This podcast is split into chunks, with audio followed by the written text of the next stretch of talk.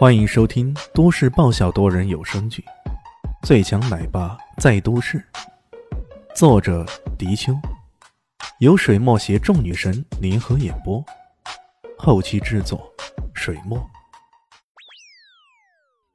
第九百八十五集，到底是哪个大人物受到如此高规格的接待呢？那女的激动的一哆嗦，说道。兄哥，你说是哪个王子或是大富豪跟我们同一个机舱，然后受到这种待遇呢？哎，如果有，那一定是在头等舱呢。熊哥也无不羡慕之意。哎，如果有朝一日我能够享受这种超级待遇，那真是短几年命也愿意啊！哎呀，看得出来，这个女的。也是个超级爱慕虚荣的人，熊哥也是讪讪一笑，但随即他的瞳孔暴缩，仿佛看见了什么不可思议的事情。他看到那一排黑衣人在前面齐刷刷的站得笔直，个个都一脸恭敬的样子，而为首的那个人，赫然正是不自菲利的总裁阿尔沙文。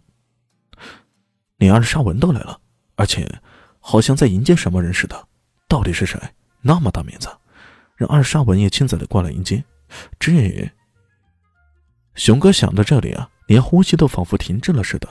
终于，他看见阿尔沙文带着几分急促，快步走上来，看样子啊，还是迎着自己而来的。这这到底是怎么回事？难道他觉得之前要断绝与自己的生意来往，感到羞愧或者不好意思，现在来向自己道歉的？这么一想，感觉有点飘飘然了。不过，残留的半点理智却告诉他，这是不可能的。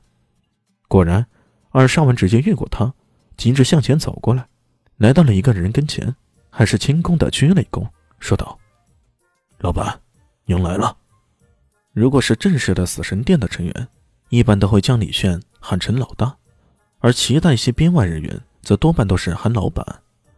尔沙文虽在罗斯国的地位很高，不过一来只是在经济而非武力方面，二来他是一直跟着陈老二混的。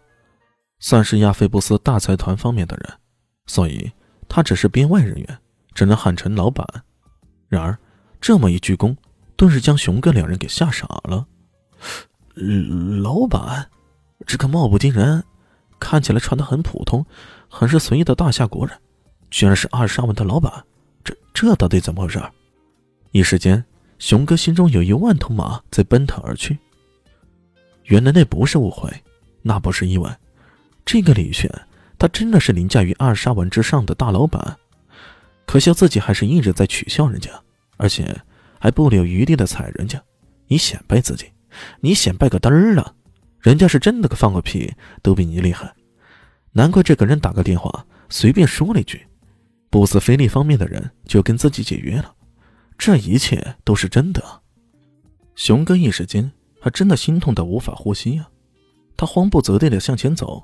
向着李炫不停的鞠躬，不停的说道：“大哥，老大，老板，我错了，我该死，我嘴贱，请你看在大家同为大夏国人的情分上，不要让布斯菲利跟我解决，好吧？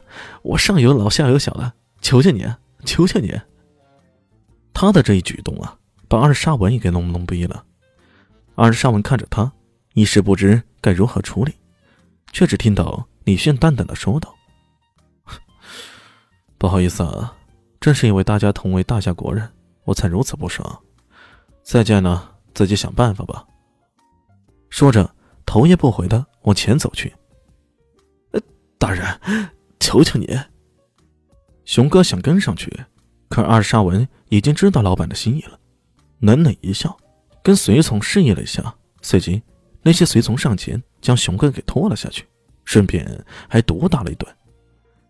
李炫完全没有理会这路人甲，对于他来说，这个人只不过是个蝼蚁罢了，觉得不爽，随便的搓捏几下，搓死就算了。他关心的是另一个问题：那个古武的拍卖会到底怎么样了？李炫问道。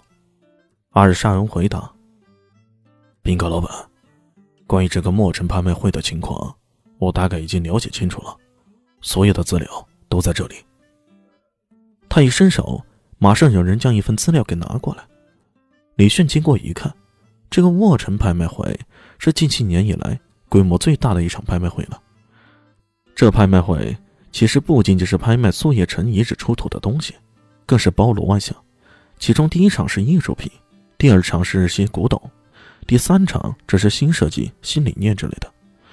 每一场都是盛况空前，吸引了整个罗斯国，甚至整个欧洲的关注。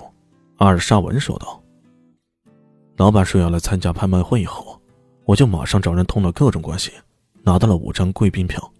明天我将贵宾票送到你下榻的酒店，到时我们一起去就行了。”李迅想了想，集团可以启动的流动资金大概多少？呃，这个两百亿是没问题的。早知道李迅会有大动作，所以接到这个任务以后啊。而沙文也不敢怠慢，通过各种手段套现、借贷等等，一直将两百亿欧的流动资金给弄到手里了。李迅笑了笑，估计也不必那么多，不过你先准备着吧。他的这么一笑，其实也算是对于工作的一种肯定。而沙文的心总算是放下来了。他接着又说道：“我跟你还是分开一下吧。”要不然你到哪里都是焦点，到时候我有什么动作要处理起来也不太方便。明白？嗯，本集结束喽，感谢您的收听。喜欢记得关注加订阅，还有五星好评哦。我是指引，哦不，我是周伟莹。我在夏季等你哦。